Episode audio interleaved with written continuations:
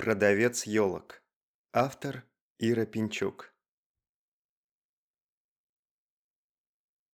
Придерживая замерзшей рукой то и дело разъезжающийся воротник пальто, Вероника почти бежала по заснеженному тротуару. Она спешила пересечь площадь, на которой уже вовсю гремела новогодняя ярмарка. Звуки рождественской музыки, запах имбирного печенья, вафель и пряного глинтвейна не вызывали у девушки ничего, кроме глухого раздражения. А толпящиеся зеваки, глазеющие на разряженную елку до беспрерывные вспышки фотоаппаратов и вовсе вызывали приступ безудержной злости. Нервная, напряженная, словно натянутая струна, Вероника шагнула с тротуара на брусчатку городской площади. Стремительная волна чужой радости мигом обрушилась на нее, но девушка, приподняв повыше воротник пальто, лишь ускорила шаг, не отрывая взгляда от чернеющего впереди спасительного тихого переулка. Вдруг чьи-то сильные руки обхватили ее за талию, закружили. Вероника даже вскрикнула от неожиданности. «Красавица, купи елочку!» Зычным голосом заорал ей в ухо незнакомый мужик. «Уберите руки!» – истерично взвизгнула красавица. «Вы что себе позволяете?» Ее тотчас поставили на землю. Девушка принялась отряхивать пальто и поправлять волосы, а назойливый мужик все не унимался. «Хоть полсвета обойдешь, лучше елки не найдешь. У кого хочешь спроси, все скажут, что самые красивые елочки у дяди Николая». Высокий статный мужчина в красном пуховике и дурацком красном колпачке искренне улыбался, глядя на ее сердитость. Но разъяренная Вероника накинулась на него, потрясая кулачками. «Уйди с дороги, Санта доморощенный! Не нужна мне твоя елка! Понаставят везде барахла, не пройти, не проехать!» Но продавец елочек не обиделся. Наоборот, в синих, как озерный лед, глазах заплескалось понимание. «Плохой день, да?»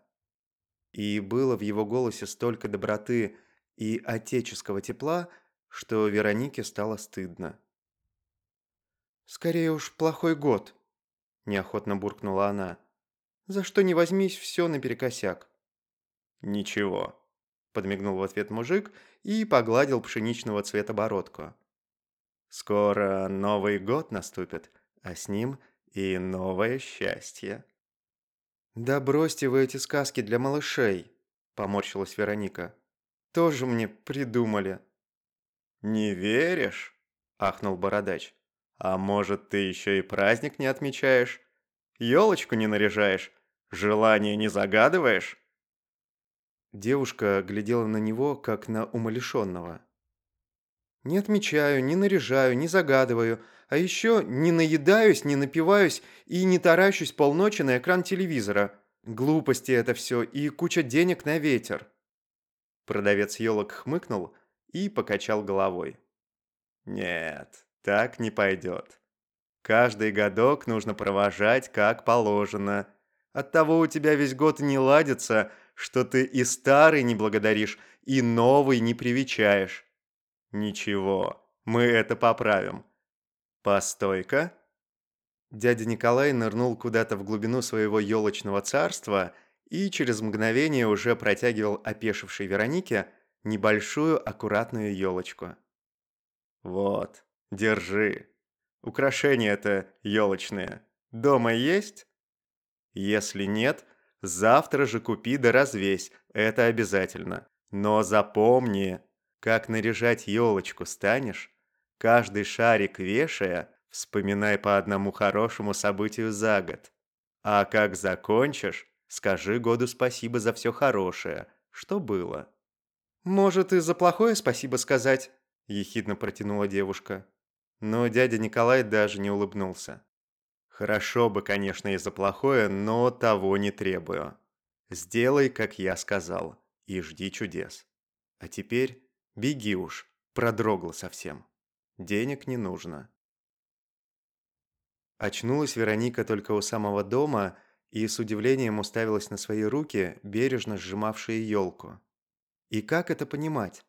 Впервые за очень долгое время она притащила домой это пушистое недоразумение, да еще дав обещание странному продавцу непременно ее украсить.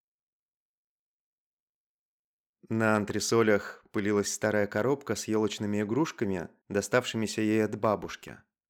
Бережно вынимая из упаковки стеклянные шарики, она вдруг с удивлением поняла, что видит их по-иному, не так, как в детстве. В чернильном сумраке зимнего вечера шары таинственно мерцали, словно живые.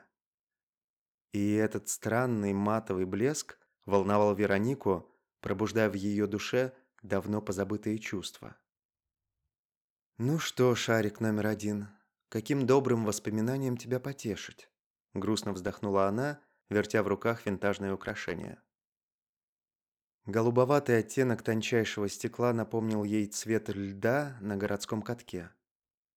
«Точно! Каток!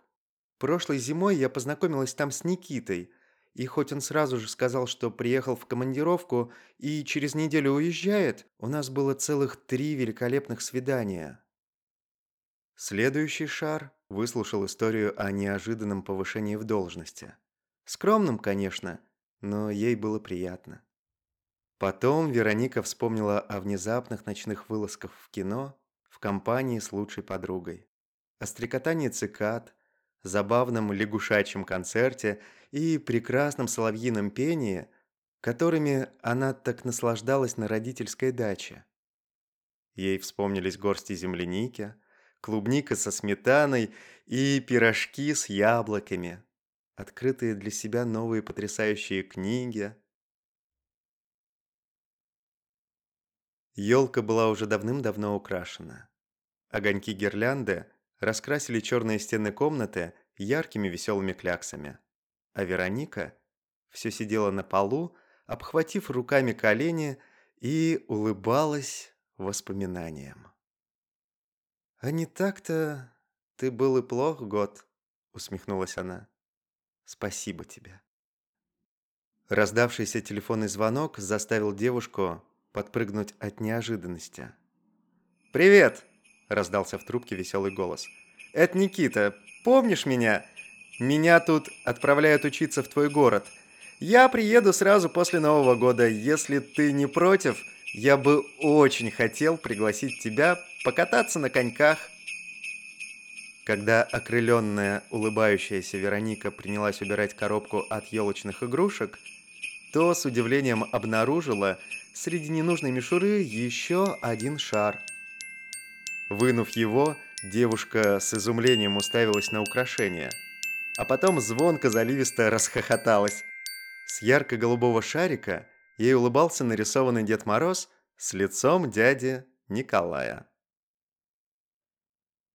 Специально для проекта «Городские сказки» читал Янов.